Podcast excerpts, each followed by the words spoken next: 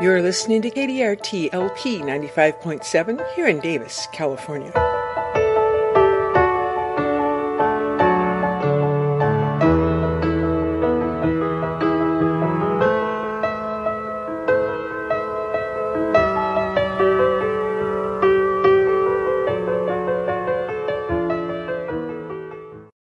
You are listening to KDRT LP 95.7 in Davis, California. My name is Lois Richter and the show is called That's Life. Now, I don't know if you know my partner on that other show, the Davis Garden Show. His name's Don Shor. If you have listened to That's Life frequently, you may have heard of him before because back in 2018, we did a three part series on jazz and that repeated in um, March 26th of 2020. So if you go to my show and look for March 26th, you'll find all those three jazz shows right in a row there. And then in June of 2021, Don and I did a show where I asked him about his life. And so if you want to know more about Don Shor, this is the one for you, June of 2021. And then recently, this July of this month, 2023, Don and I talked about trees. Now this was part one. Our intention is to have multiple parts and eventually have a lot of stuff in here about trees. But Today is August 2023. And guess what? I've got Don on the show again. Hello, Don. We're here to talk about jazz. Wait, no. Trees. Wait, no. Okay. Dogs. No, wait, no. We're here to talk about whatever we want to talk about. This is going to be one of those free ranging shows, sort of like free ranging chickens. So I believe the world needs more flowers, jazz, and trees, and my goal is to get more of those out there. And you know, it needs um information. You don't need more information for jazz. You can just listen to shows. You really don't need that much more information for flowers, so it can be helpful. But trees, that's a really important decision when you plant a tree. And well, that's um, because they live so long. I they mean, can, or sometimes they don't, and that's bad because you planted the wrong one or you did something, something went wrong. So just let me give you a, a, real quick background. I'm on the board of Tree Davis, which is a local nonprofit organization that plants trees and encourages the public to become more familiar with them. That's a real short summary of our mission statement. Um, also been selling trees for a long time, uh, 42 years. And I also plant a lot of trees because I live on a farm. And so one of the first things I did when I moved here 35 plus years ago was start planting trees because I figured I'd live here till I was an old guy and I'd plant trees then that I could see get old, which is a really cool thing to do. Not many people have that opportunity. Well, one of the things that people sometimes are confused about is what's a tree and what's not a tree. Because we were just talking on our Davis Garden show about olive trees and olive trees can be pruned up into one lollipop looking like thing. But if you just, if it just grew in the wild, they would have multiple stems. Is it still a tree that's a funny question because we're I'm in the middle of a process that's a local process where a whole bunch of us are working together on a big database of trees, uh, recommended, not recommended, recommended for certain situations, not recommended for certain situations. Several people doing input onto this database, and I made a comment on several of them. I just put in the comment section shrubby or shrub, and not that they're not a tree, but they're a shrub. And this prompted a very entertaining conversation. I've also had this conversation with one of my staff people years ago who was a very literal minded person, could not fathom that the same plant could be both a shrub and a tree. How can that be? There, how can the crepe myrtle be both a shrub and a tree? How can an olive be both a shrub and a tree? So because we define those by how we predominantly use them. Mm-hmm. That's really the simple answer. A shrub usually is something with multiple trunks. A shrub is usually only up to a certain height. I've seen 20 feet used as a sort of an arbitrary guide that below that multiple trunks, we call that a shrub. Above that multiple trunks, it can be considered a tree. Usually trees have a single or a small number of trunks, but not always. Many of our native trees have multiple trunks, like our box elders, for example. So it's really a matter of usage. There is no formal definition that says this woody plant is a shrub and this woody plant is a tree. But in general, when we're talking about something that's shorter than about 20 feet and has has a bunch of, of shoots that we call trunks. That's usually a shrub. Single trunk or a couple trunks higher than 20 feet. That's usually something we call a tree. And there are many exceptions to both of those generalizations. So we have some really short trees that are, are, are short by their nature rather than being dwarfed or pruned or anything that, that way. They're just yeah. a small tree. Japanese maple is a classic example, rarely more than 15 or 20 feet, but usually with a single trunk, uh, not uncommonly with two or three trunks, but usually with an actual trunk you can see. And it's used like a tree. So really the definition comes from how we predominantly use them. That's going to be tough, Don. I think well, we need to broaden our topic and talk about trees and shrubs. We we will. Uh, with with respect to the database, for example, those are going to stay on there, or just make the comment that they're generally multiple trunked. And this is an important uh, maintenance issue. Let's say someone's recommending trees for a parking lot, and they have to be very low irrigation and a bunch of other criteria. And we say, yeah, I've got a great one for that, Xylosma congestum.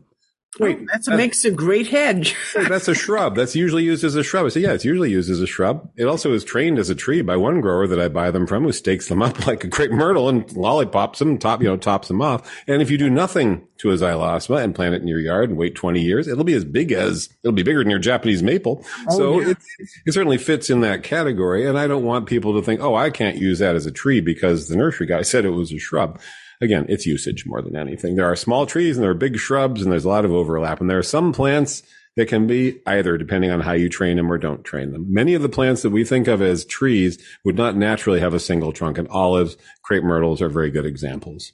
Mm-hmm. So you know my house. You know that I have had a xylosma hedge around the back and one side, the uh, west side and, uh, you know, it's been a wonderful hedge. And years ago, I would take the back one and I would have somebody come in and cut it down to a certain height, depending upon, how shall I put that? I measured where the sun was going to be in the wintertime, because in the wintertime, the sun is lower in the sky than it is in the summertime. And so I have windows on the back side of my house facing south, and you'd think, oh, great, in the wintertime, I'll get all this sunshine. Well, xylosma is leafy all year round. So it if the sun is down there and the xylosma is too tall, I don't get any sun in my house at all in the wintertime. So I used to go out and have it uh, topped. Mm-hmm. Well, you notice I keep saying used to. because I haven't climbed ladders in a few years. Mm-hmm. I haven't been using the giant mechanical devices that I used to when I was younger. And so, well, the xylosma hedge has gotten tall. you're, you're that last one have turned into trees. That's fine. That's absolutely know, fine. What really happened is that when it was a hedge and I kept it down, and when I say down, it means like uh, 16 feet or so. That's, that's where I was trying to keep it to keep the sun to come in. Um, but all of the underneath branches, the little twigs and everything, they got no sun, so they they turned brittle and oh, the birds loved it in there. Well, as it's gotten taller, a lot of that has just fallen out. And so now what I'm left with is I can see my my fence between my hard, my house and the neighbor's house, which I could never do before. And then I've got a couple of, of, of trunks coming up from there. And then this great big xylosma up tall, hanging down, like weeping. Mm-hmm. And it's just, it's so different. And it's the same plant. It's there just- are several several plants that are in this category that people use uh, both ways, and in some nurseries you'll find some of these trained in two or three different manners. A really good example is Arbutus marina, which looks like madrone. It's an absolutely beautiful tree. It looks like our native madrone, but we can actually grow it here, unlike our native madrone, which always dies.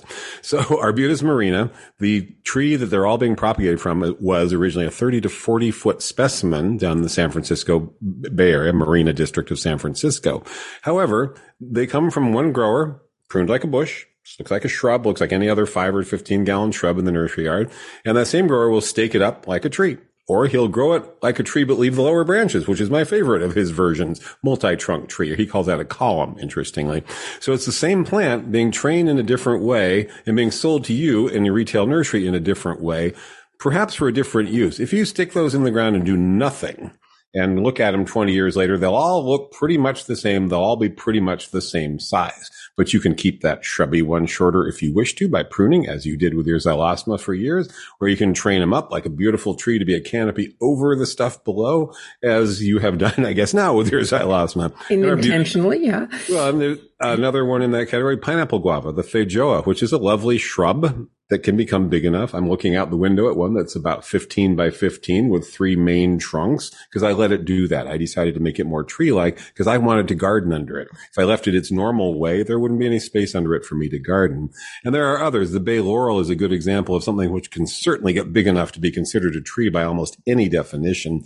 Bay laurel, Laurus nobilis, not our native bay, but the Mediterranean or Grecian bay laurel. There's one on Plum Lane in Davis that was planted in the 1940s that is at least 50 feet tall, at least 50 feet tall, 10 to 15 foot spread, massive plant, biggest I have ever seen of Laurus nobilis.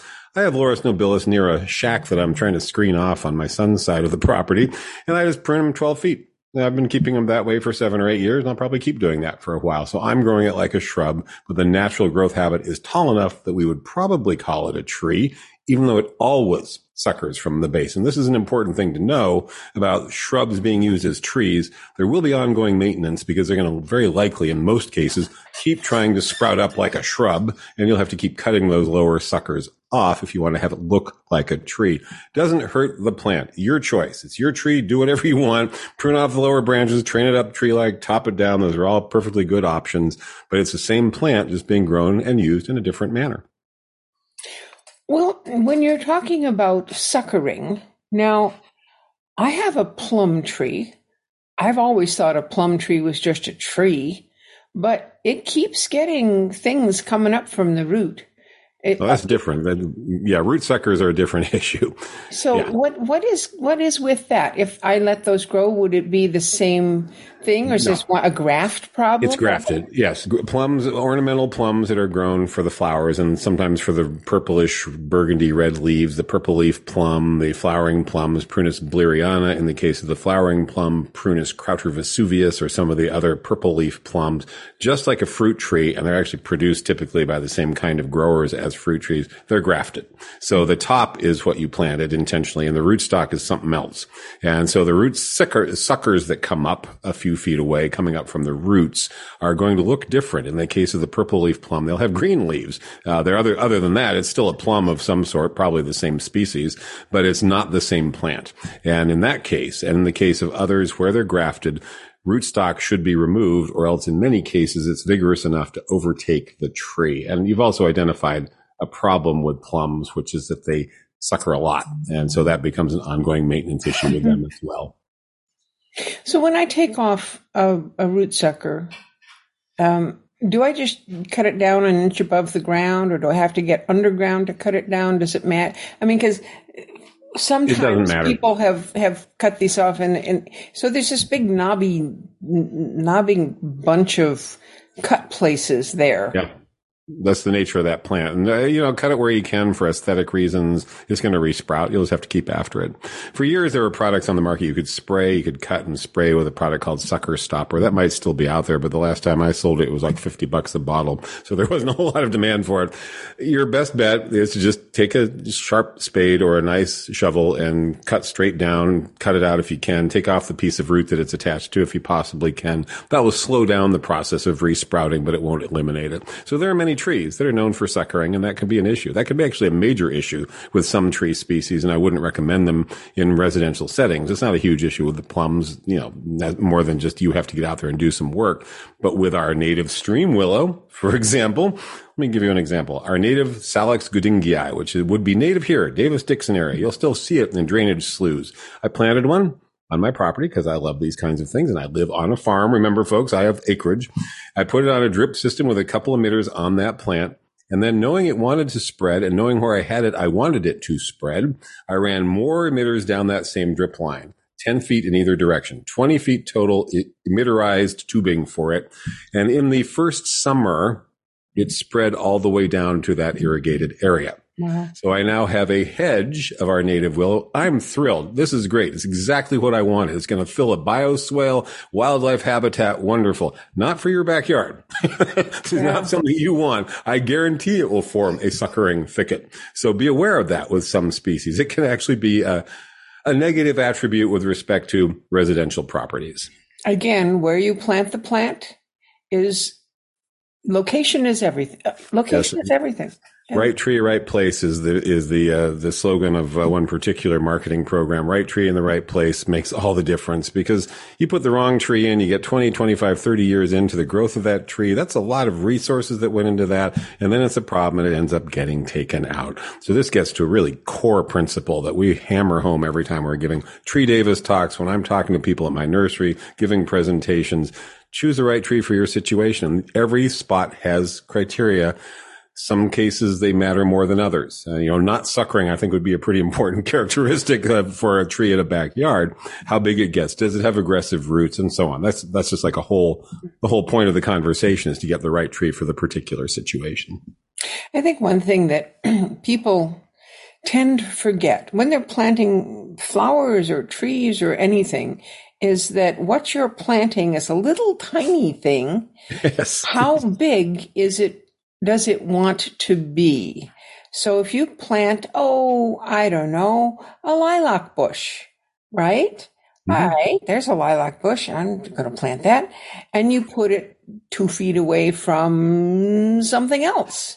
Well, a lilac bush is going to get big enough that whatever it else it was two feet away is going to get covered up by the lilac bush. It could. My lilacs are about 10 to 12 feet tall. Uh, this is really, really crucial. I mean, if your, if your giant perennial gets too big, well, big deal. Okay. But if your tree gets too big or spreads too much or has roots that are known for being surface rooting, then you have a tree that becomes a nuisance or even worse, a liability and ends up getting taken out. And, um, we run into this all the time. Assumptions that were made 20, 40, 50, 60 years ago about appropriate trees sometimes have turned out to be wrong. The whole history of urban forestry is learning from the past mistakes in urban forestry. define, define urban forestry, would you? We use the term urban forest to refer to the whole collection of woody plants, trees, and shrubs, but predominantly the trees and the understory plants and the understory organisms, which includes the bipeds, uh, that all live together in one ecosystem. And we do, I know it sounded, the first time I heard urban forest, I thought that sounds terribly pretentious, but it really is an accurate description of what we have. City of of Davis, for example, 35, 40,000 trees that are managed by the city or that are city street trees in front of your home. That's our urban forest. And it includes the soil underneath, the soil, the health of the soil, the shrubs nearby, the ground covers, the people, the animals and such that live in and with those trees. And of course, in urban forests, your basic, most important issue is the impacts between humans and trees, the, you know, the way we live together.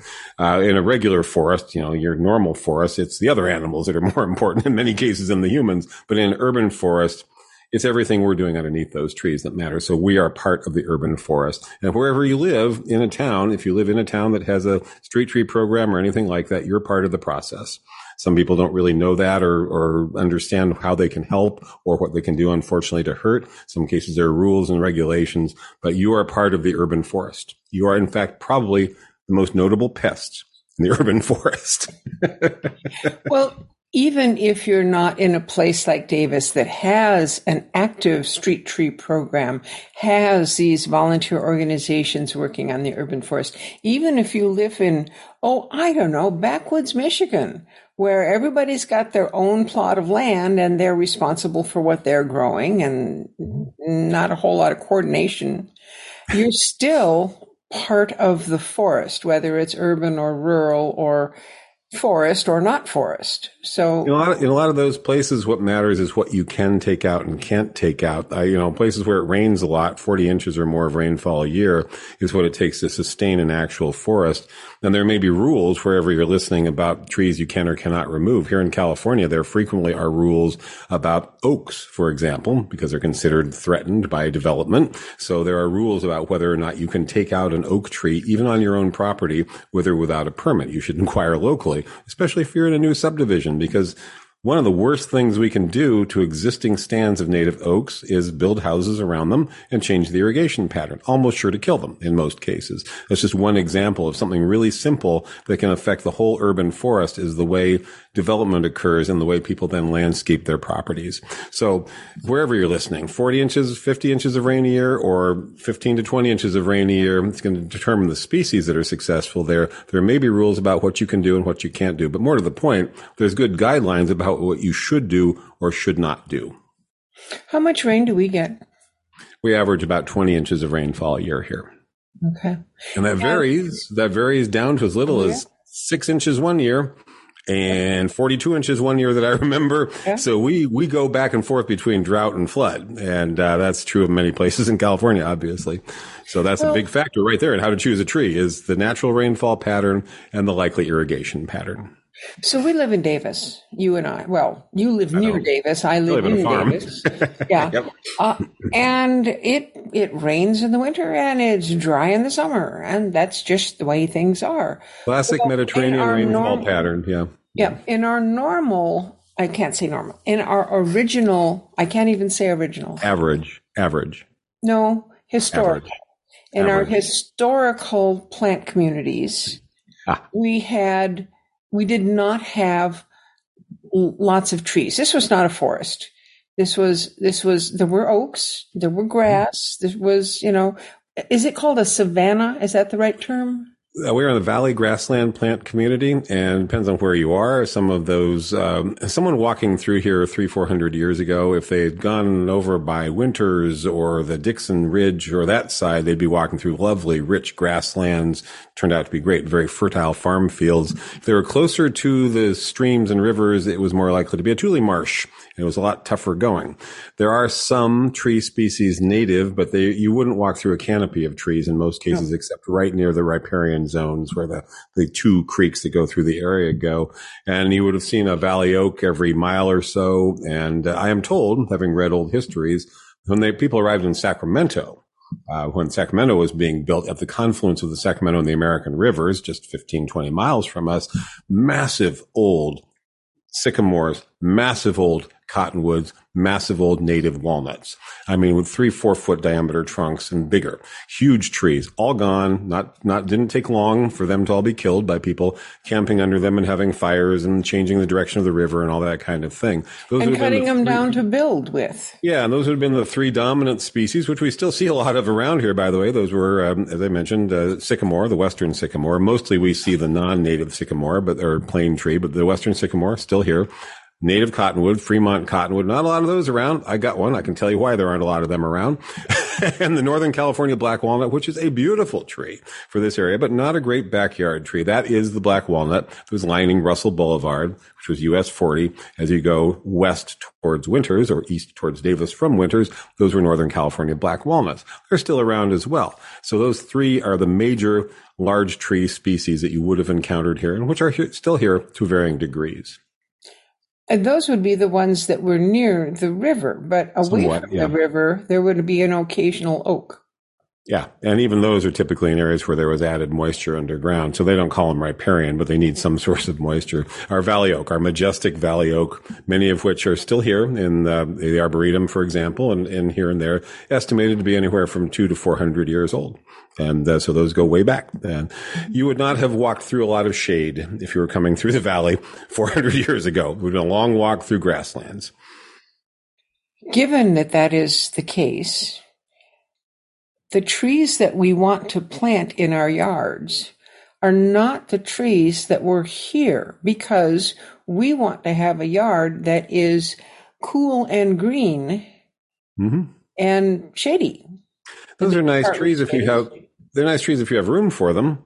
A lot of people of those, the only one that people really push for uh, is the valley oak, which is Quercus lobata, a wonderful tree. I have them on my farm, and in each case, too, they came up in a place where I looked and thought, you can have a 60 foot diameter circle all to yourself as, with respect to trees and things, you know, that I'm not, not, I have stuff under them, but basically each tree is given a 60 foot diameter area.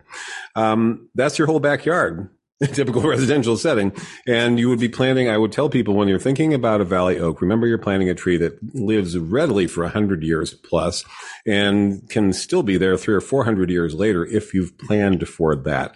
But if the place you're going to put it is going to shade someone's solar panels or shade someone's entire backyard or really affect your neighbors, I don't think it's going to go that long because 30 or 40 years down the road, someone's going to want to take that tree out. And that's really a shame when that happens. It's just too big. The native trees that are suitable here are typically too big for residential settings. Great choices, parks, green belts, every neighborhood that's come together with a neighborhood association. If you can find one common area where you can plant one valley oak, that would be wonderful because that will restore them and we'll have more of them in the area. But it's not the kind of tree I typically recommend for a backyard if you want to have any other kind of a garden there in the long run. Hmm. What grows on a valley oak. Now I know there are various galls that oh, you name it. on the on the leaves and on the twigs and stuff like that. But it, it being a native plant, it must mm-hmm. have grown up to coexist with a lot of other native critters. Yeah, it's organisms. a key. As Dr. Doug Tallamy says, it's a keystone species, that being one which is a host for all kinds of other things. And the, the galls are a fun one because at this time of year, we're recording this show in the summer. I every week someone walks in with a what the heck is this thing on the leaf of my oak tree? I get to oh that's a gall. Let me explain all about that. That's a little wasp that creates the that causes the gall to form around it. Some of them are star shaped. Some of them look like perfect little Hershey's kisses. My favorite of all are the oak jumping galls, which oh, grow yes. on certain certain oak trees. There's a bunch of them down by the uh, the cemetery, which is not far from my garden center. And so on the ground, on the sidewalk underneath those are what look like hopping seeds. They, they call them jumping oak galls. This one detaches from the leaf, falls to the ground. The larva is in there trying to get out. And so the thing goes bouncing up and down, which literally freaks people out. And uh, they're all harmless. They're one of, I once went to a seminar where they enumerated the hundred plus organisms that were known to live on or around or with or cohabit with valley oak. It's an extremely important species in that regard, ranging from things you can think of like squirrels to things you wouldn't think of like the particular mycorrhiza that live on the roots of that particular species. So it's, it's a, a, very important species. And obviously we'd like to get more of them planted where they are appropriate. And I want to quickly address one myth about them. People think you have to plant them where they won't be irrigated because that's where they would naturally grow.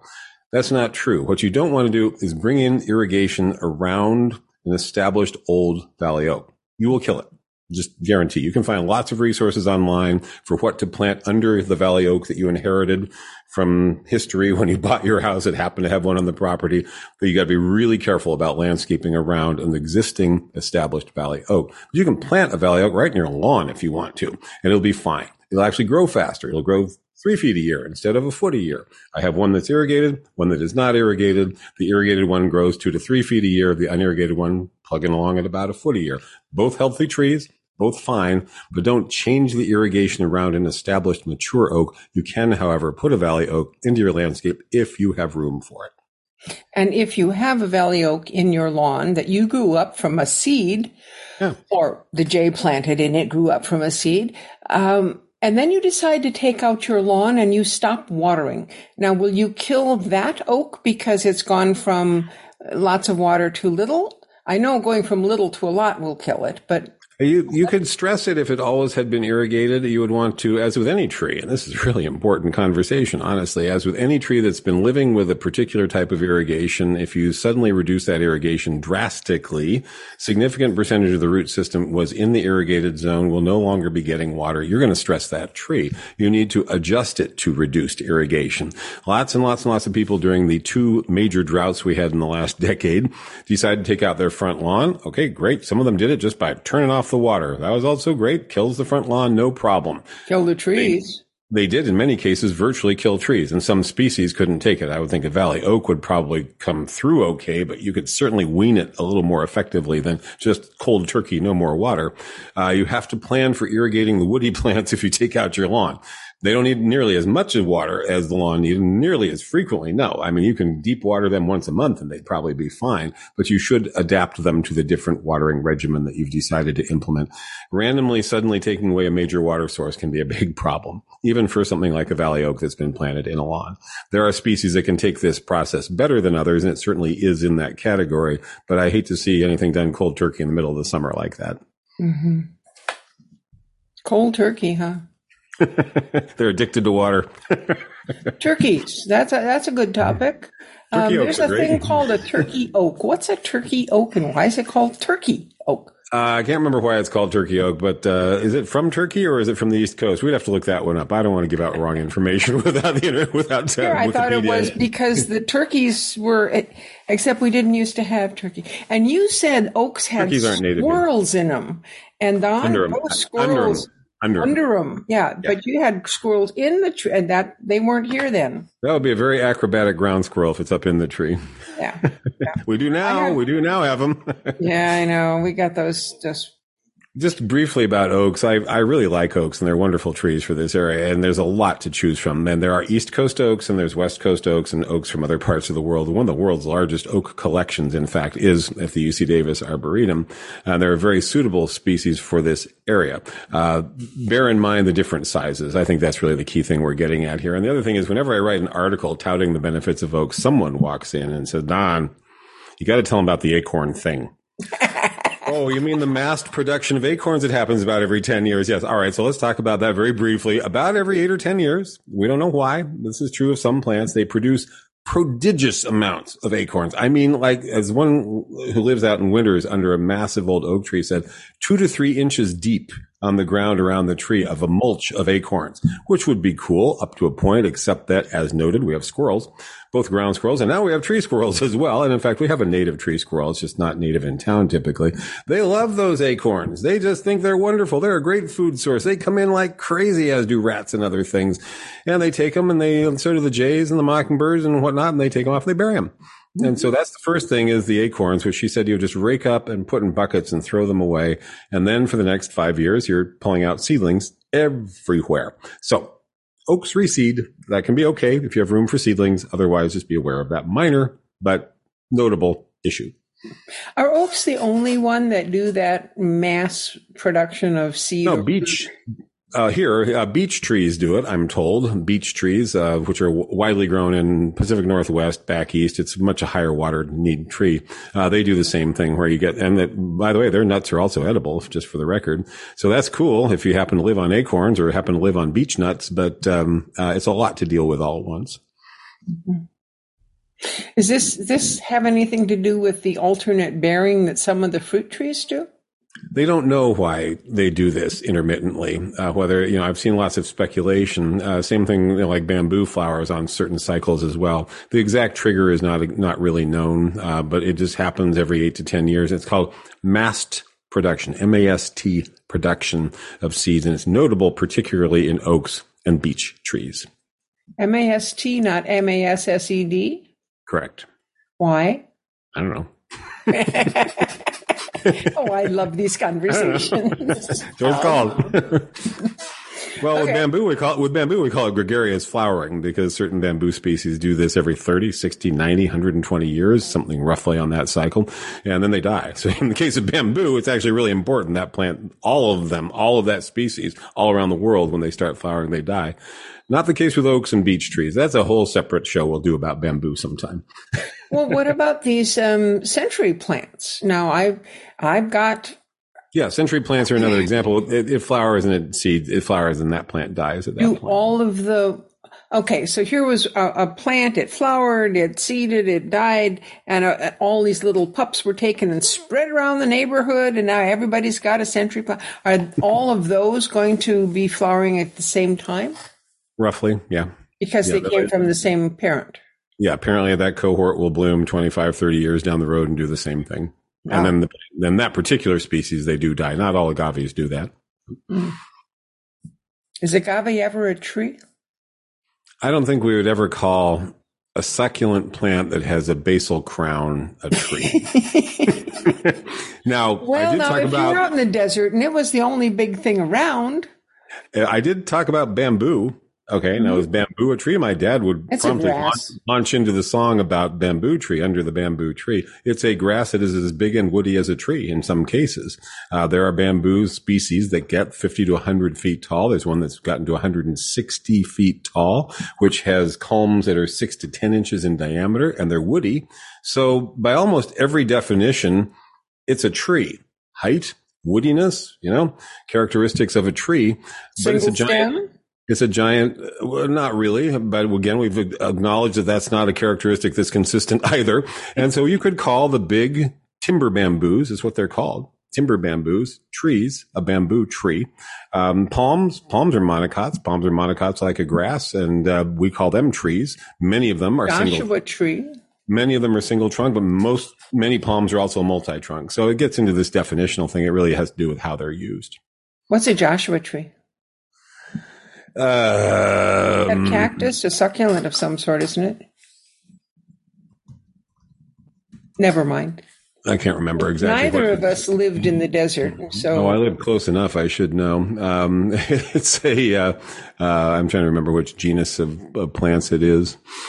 Um, it's okay. there, it's a yucca. Thank you. There we go. It's a yucca. Yucca brevifolia. Yucca. Yuccas. Now yuccas, like agaves, are deserty looking plants with very dramatic foliage, and yuccas can get big enough to be considered trees. Let's talk about my favorite tree, redwoods. Okay. That's Now, sad. That's a sad conversation. Yeah, well, there are redwoods and then there are redwoods. What kinds of redwoods do we have? We have the, the big ones and big ones and the little ones and the ones that lose the leaves. And, Okay, none of them are little. Let's start with that. None of them are little. There's coast redwood and the big tree. Coast redwood is Sequoia sempervirens, which is all that's planted all over California. Interior down by Yosemite, there is Sequoiadendron giganteum, the uh, the the big tree. It's called, or usually just called sequoia, giant sequoia. Interesting. It's an interior tree. It's a relic population, um, historically, prehistorically, I guess you could say. Um, they are not grown successfully outside of that area anywhere in California. You plant the co- the interior redwood, Sequoia Sequoiadendron giganteum. Nurseries sell them, which I wish they wouldn't. They grow for 10 to 12 years and then they get bacterial canker disease and they die. I've never seen one live more than 10 or 15 years in Davis, Woodland, Sacramento, anywhere, honestly, in California, except down where they grow naturally. Coast redwood, which is native to the mist fog zone of California, Sunset Zone 17. If you want to look on the on the uh, Sunset Garden zones, R- fog every morning, dripping off the needles, very important part of its irrigation cycle. That's the redwood that's planted all over California, in even in the valley, and has been planted in the valley since the 1930s and 40s, when the the redwood grove, I believe, was planted at the arboretum. It needs moisture. The Sequoiadendron giganteum, being interior, it's a rainier climate than here, but has periods without moisture. So at least it would, in theory, be more drought tolerant, the interior redwood would. But that disease problem just completely keeps it out of consideration. Don't even think about planting Sequoiadendron giganteum unless you happen to live in Europe.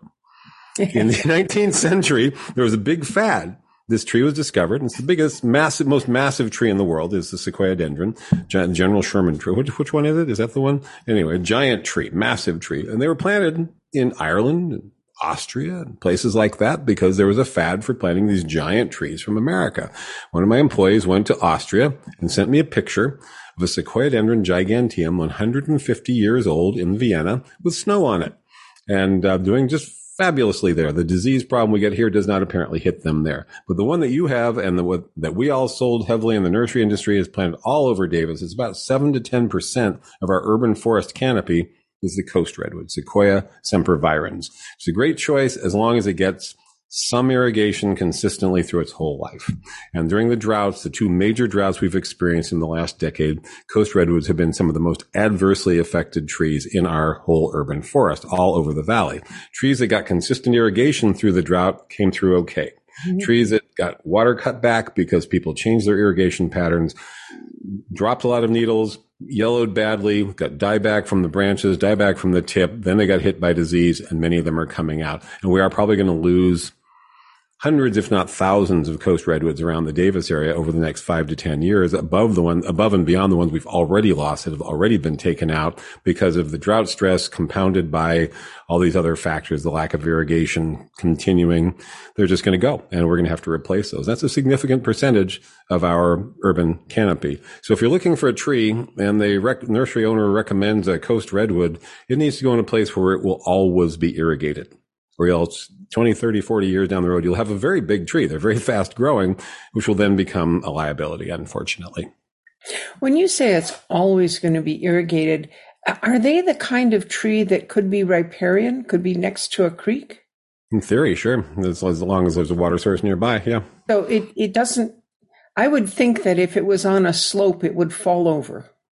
They typically don't, thank goodness. They just start br- dropping branches. I think you've had some experience with that.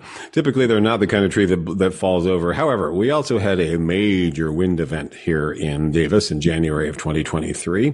And the trees that were primarily knocked over, it wasn't Coast Redwood specifically, it was evergreen trees that were freestanding in turf areas were the mm-hmm. ones that blew over that acted like a sail when that 70 mile an hour wind hit Davis and took down 100 trees in the Arboretum, 100 or more around town, a thousand or more in Sacramento, all in one windstorm. And it was the trees that were freestanding evergreens hit by the force of that and saturated soil. Those are the ones that went over. It wasn't coast redwoods per se specifically, but they were among the ones that were hit. So that's two of the redwood species. What about the third one, the metasequoia? Well, that's not uh, closely related, but Metasequoia glyptostroboides, which is one of my favorite botanical names. Metasequoia glyptostroboides. Meta means like sequoia, coast redwood. Metasequoia means like coast redwood. It's a unique tree. I have several of them down my driveway, and um, there's some in the arboretum planted in turf areas. This is a tree that will never tolerate drought. Never tolerate drought. It is a what makes it unique, and the reason I have it is it's a deciduous conifer. Yeah, it people plant it and then they they th- then it loses all its leaves and they think they've killed it and they just take it out. well, hopefully they don't take it out until they have a chance to talk to the nursery where they bought it. There are four deciduous gymnosperms, three of which are conifers, and I have all of them. Actually, there's five. I have four of the five, and uh, these are a fun group of plants to test your you know your your botany knowledge. Metasequoia glyptostroboides, the dawn redwood from China, which was discovered in the 19th century and was widely planted in the United States, especially in higher rainfall areas like uh, like New England and Mid Atlantic states. It's very cold hardy, and they do well here as long as they're in turf. I mean, that's it's that simple. The other is a ginkgo is a gymnosperm that's deciduous. Uh, taxodium, the bald cypress, is another conifer that's deciduous. Larch is the other one that is deciduous, and I happen to have all three of those, actually all four of them, including the ginkgo. The metasequoias need a lot of water. Uh, that we've had them on our farm for 35 years. I have they have their own drip line. I make sure they get irrigated basically with my maples. They need that kind of watering. They, they stress badly if they don't get irrigated and they tend to die back, unfortunately. Same thing with the bald cypress. It's a beautiful, very graceful tree. You know, if you've been down in the South, I fell in love with them when we traveled to Georgia and we saw them growing and standing in water down there. And I thought, well, we don't have standing water, but we'll give it plenty of water where I'll plant it right in my rose garden. It does great. It's a beautiful tree, but it never will be drought tolerant. So these are trees that you need to site where you expect uh, best, your best guess will always be irrigated throughout the life of that tree. And that's a challenging guess because things have changed. Back in the 40s and 50s, trees were planted all over Davis on the assumption that front lawns would always be there. That was a reasonable assumption back then. Front lawns would always be there, would always be irrigated. You know that when you and I moved here, there was no water meters on the houses here. It was illegal to put water meters on houses in Sacramento. They couldn't, they had to change the city charter to meter the houses there, uh, because it was just assumed we're the, the confluence of the Sacramento and American rivers. We have plenty of groundwater everyone will always have a front lawn. That was an assumption in the 1940s and 50s. It started to fall apart in the 70s with that first big drought. And boy, has it fallen apart in the last 10 years. A lot of front yards are not lawns. And so that changes the choices. It doesn't eliminate, it changes the choices of trees that we should put in. I'm thinking about the trees that I've planted over the years. Now, when I had a rental house, I planted a whole lot of stuff, but nothing bigger than a bush. Well, that's actually, that's not true. I did plant one of those pistache trees. Mm-hmm. Tell me about pistache trees. Chinese pistache has been planted here. Uh, actually, there's some his, non-native historical trees that people um, become familiar with because they're an important part of our urban canopy. Chinese pistache, pistachia, Pistacia chinensis is uh, been successfully grown here since the early 1900s. And there's lots of very big old specimens around Woodland and Davis in particular. Uh, they were all grown from seed in those days. So you had, and it's a dioecious tree, which means you have male and female separate trees. So if you got the, the female tree, you happen to get a lot of red berries. Happens to bring a lot of birds and there's a lot of litter under those trees. So that's considered somewhat undesirable if you happen to live in town. I think it's great, but if you live in town, kind of messy. Um, the male trees tend to have better fall color. And one of the real highlights of the Chinese pistache is the fall color. It is the only tree here widely planted in the Davis, Woodland, Sacramento area that gives consistent, really spectacular fall color in large numbers. So if you're seeing really pretty fall color as you drive around in November here in Davis, it's almost surely the Chinese pistache that's providing that. What about the ginkgo? That always has that beautiful, brilliant yellow. Okay, but there's not that many of them by comparison. So yes, they are. They're also another good choice for fall color of, of the Davis canopy. The reason I know these numbers is a survey has been done uh, by a consultant for the city of Davis, which Tree Davis is also working with this information. We know roughly what percentage of our canopy is certain trees, and it's about 10% of our tree canopy is Chinese pistache. That's a pretty large percentage for one species. It's one of the highest percentages. Uh, about 20, 30 years ago, some of the growers found male a male cultivar that was selected. It's called Keith Davey, selected for reliable bright red fall color and the fact that it's male, so you don't get the fruit, so you don't have the litter and you don't have the birds and all that kind of stuff. That has to be grafted, so it's grafted onto a rootstock. And if you go to my nursery or any garden center locally, pretty high likelihood you're just going to get Keith Davey now because we are selling you something with those features: no litter, beautiful fall color that we can tell you will be beautiful fall color. Prior to that we in the nursery business went through this little song and dance every fall of people coming in, trying to go through our Chinese pistache trees and select them for their fall color. Oh, that one's purple. That one's orange. That one's yellow. They'd only want the red one. You know, they would, they would want to select them that way. Now I can say, this one's red. I can promise it. you don't have to worry about it. You don't have to come in and wait for them to turn color. And also you don't have that fruit litter. Um, so as you're driving around, you'll see some trees that are spectacular red and you don't notice there's none of the little red berries on them. That's very likely Keith Davey Chinese pistache, which has become the dominant cultivar of that particular species. Chinese pistache are extremely drought tolerant. I have them on my farm growing along the freeway where I have never irrigated them. I also have trees that I've carefully planted in my own irrigated area doing equally well. It's a very, very adaptable species. Really the only problem we have with Chinese pistache one of the reasons is it may not end up on our city's recommended tree list for the next few years.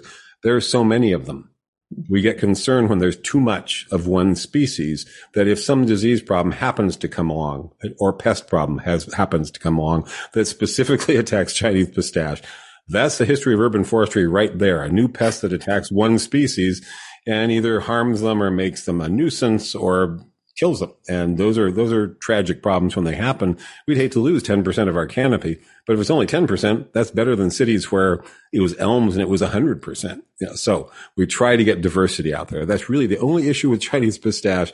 And occasionally a tree will get verticillium wilt and die, which is sad when it happens, but it's rare enough that I still can recommend them highly. Uh, and they're beautiful fall color, easy to care for, and can be trained up high so you can have a garden underneath them. They're a nice classic high canopy tree for neighborhoods and, and backyards in Davis. And if folks in Davis want to see what that pistache with the berries looks like, the female trees, which I think are beautiful, mm-hmm. if you go to the senior center and you go to the parking lot that is off of B Street, um, just right in there, B and Seventh, and you go that row of trees is right next to the building There mm-hmm. is female pistache. And in the wintertime, you can tell by the way when fall comes because all of a sudden the uh, yellow rumped warblers that come and visit us for the winter show up and they just go crazy for those berries. And the berries are beautiful. They're a teal color that then turns color into red and the, the clusters are, some are, some are teal and some are red. It's, it's beautiful. If you take, if you do photography, it is a wonderful tree to go and take pictures of because it's just gorgeous. So what I did on my property when I wanted to make a grove of pistache trees many years ago, and I wanted them for fall color, but I didn't care if they were male or female, was I bought from one of my wholesale suppliers a flat of seedlings, the kind of thing a wholesaler would then plant up into one or five gallon. I took that flat and I left it out and let it expose to cold in the fall and waited for the seedlings to turn color. I took all the ones that didn't have nice color and threw them away. I took the ones that did have nice color and planted six with spectacular color out into a grove on my property. That was 20 plus years ago. Half are female, half are male.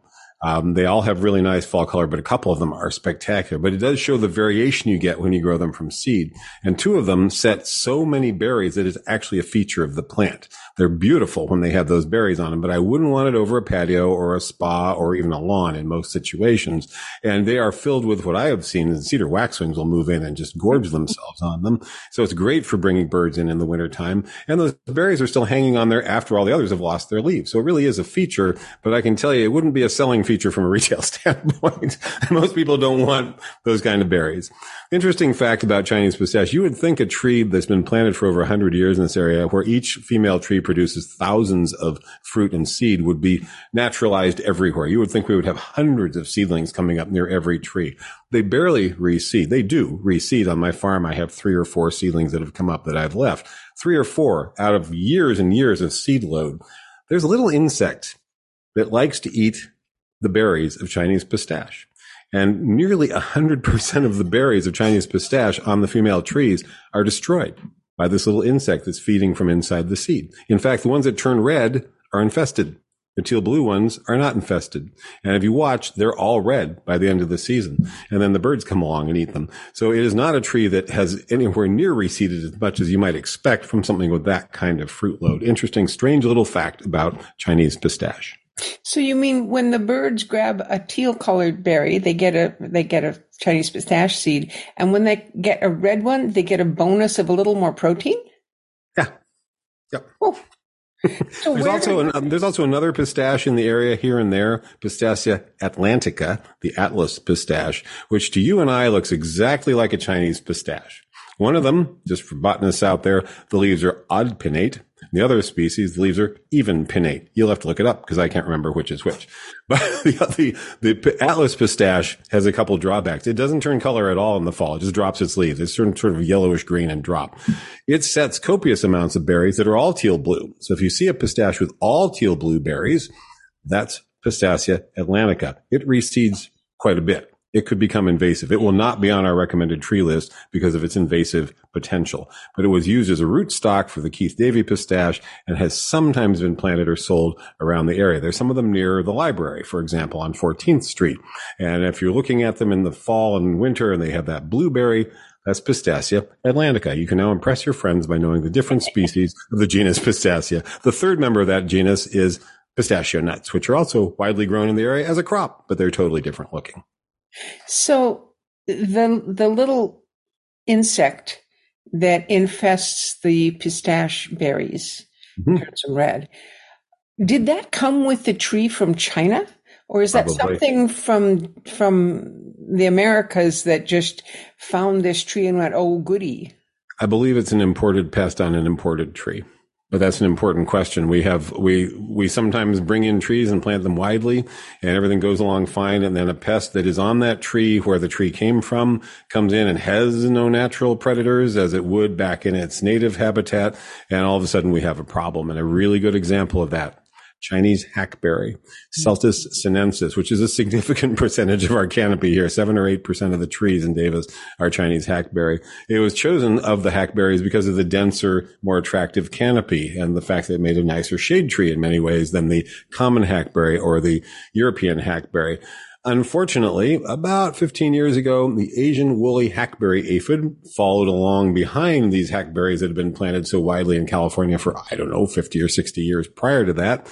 And quickly, within a year of it showing up in the Sacramento Valley, every Chinese hackberry tree I looked at was infested with this winged aphid. It's winged throughout its entire life cycle, and they were dripping sticky stuff underneath the trees. It's like living with a fine mist of maple syrup on your yard every single day. And well, yeah, it washes off. Uh, most people don't want to do that. So we quickly had to do some research and find out what was a, a pest management strategy for this other than the one that most people wanted to adopt, which was cut the tree down. so we, we looked up what systemics you could use when it was safe to use them, how to use them. And a lot of people, unfortunately, who have Chinese hackberries, big, wonderful shade trees in their yards, especially parts of South Davis, Willowbank, if you're listening there, that's one of your dominant species had to deal with this pest every year. And it came, it followed this, the host plant. It doesn't attack common hackberry. It doesn't attack European hackberry, but unfortunately the Chinese hackberry had been the most widely planted. Very host specific, a good example of the pest following the host. Well, Don, this has been fun talking about these trees, and we only have another five minutes or so. Mm-hmm. I was wondering on your property, I know you're out in the country and you can plant things that I couldn't plant here in town. What tree do you have that perhaps we don't that you would really like to tell us about? Something that's, I don't know, unusual or doing I really do. I well? have well, I have actually about a hundred interesting trees, but the one that really has impressed me and one that I don't want you all to plant, but it's a wonderful tree in its place. In 2005, a young man who was living here, a friend of my son, and I planted a Fremont cottonwood, our native cottonwood, Populus fremontii. If you know about cottonwoods, you know they're not a residential tree, but that's great tree for a farm. 2005. So what is that? 17 years ago. I measured it off using a, a, a shadow casting uh, technique that you learn when you take forestry classes. That tree is 55 feet tall and about 30 feet across. It has spectacular yellow fall color. You can't even hear the freeway when the wind is blowing through the cottonwood tree. I've given it an 80 foot diameter circle because I know its roots can go out that far, but it is a monumental example of one of our native species of trees, Populus fremontii, the, the Fremont cottonwood. So I love it. And I've taken cuttings for people who live in rural areas, but I would never sell a cottonwood to anybody in town because of the aggressive roots and the fact that they're short lived and a bunch of other things. And in point of fact, 30 feet from the trunk, the first root sucker has popped up 17 years later. And I'm looking at it and going, okay, this is my moment to decide. Am I going to have one cottonwood or a thicket of cottonwoods? But it's an amazingly you decide? I've left it for now. I have, I consider, I've given myself one year to make this final decision on this tree, but it's a beautiful tree. And, it, and it's a case where I had a place for a tree that I could give its full potential. I have weeping willows on my property, three of them. Most people, I would never sell a weeping willow, but I had a place. We all love them. Everybody who lives here loves weeping willows. So we've planted them where they have at least a 40 foot diameter for each tree and nothing nearby that the roots will be a problem for. But what I really have that it personal, personally matters to me is the ring of oak species that I've been planting since I moved here in 1985. 10 different species of oaks making a circle around my residential part of the farm. And each of these is potentially going to be a 60 to 100 foot tree with age. Some of them are already 30 to 40 feet tall. I've given each one enough room. I've given them enough room to spread. Of those, the most beautiful one that I think more people should know about is Quercus shumardii, the Shumardii red oak. 40 foot spread since it's been planted in 1992, easily 40 foot height, big shiny leaves, massive trunk, three foot diameter in that time already, and going to be a monumental tree at some point. And that is an oak that'll fit in a lawn or not. It's reasonably drought tolerant. It's a great big spreading tree that I think should be used more. Are you going to put it in any parks? Are there any in Davis that I can go look at? Um, it looks like the other red oaks that are planted, we've been using a related one in the tree planting that Tree Davis did down Russell Boulevard. We've been using the Texas ver- version, Quercus um, canbyi, the, the Texas red oak, and it's right at the intersection of Russell and Lake. There are two of them planted there, two years old, already hitting about eight to 10 feet, shiny leaves. You can't miss them now. They're going to be spectacular trees there. They look very much like the Shumardii oak. And I think that group of oaks are really good ones to consider in landscapes where there might or might not be irrigation. They can kind of go either way. And that's an important consideration in a situation like that. Thank you, Don Shor, for being my guest today. I really appreciate your, oh, chatting with me, I guess we call it. And we'll do it again. We'll, when, when you have more about your tree program, I, come on again and we'll do another show. But for now, you've been listening to KDRT LP 95.7 in Davis, California. My name is Lois Richter and the program is That's Life.